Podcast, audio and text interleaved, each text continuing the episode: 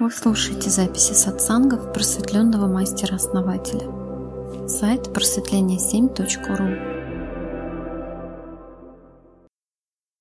Про Будду, конечно, можно. Почему нет?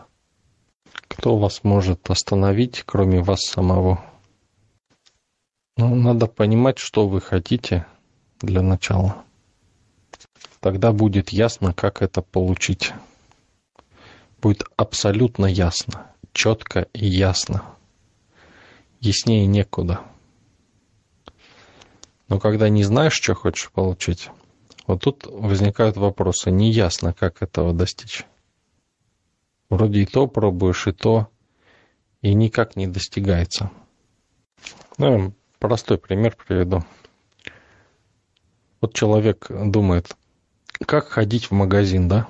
Спрашивает у всех, и ну, ему говорят, что надо там сумки взять с собой, да, там. Кто-то говорит, нет, там, там пакеты дают на кассе.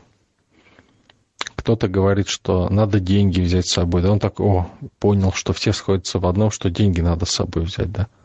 А потом раз кто-то ему говорит, что а можно с карточкой пойти.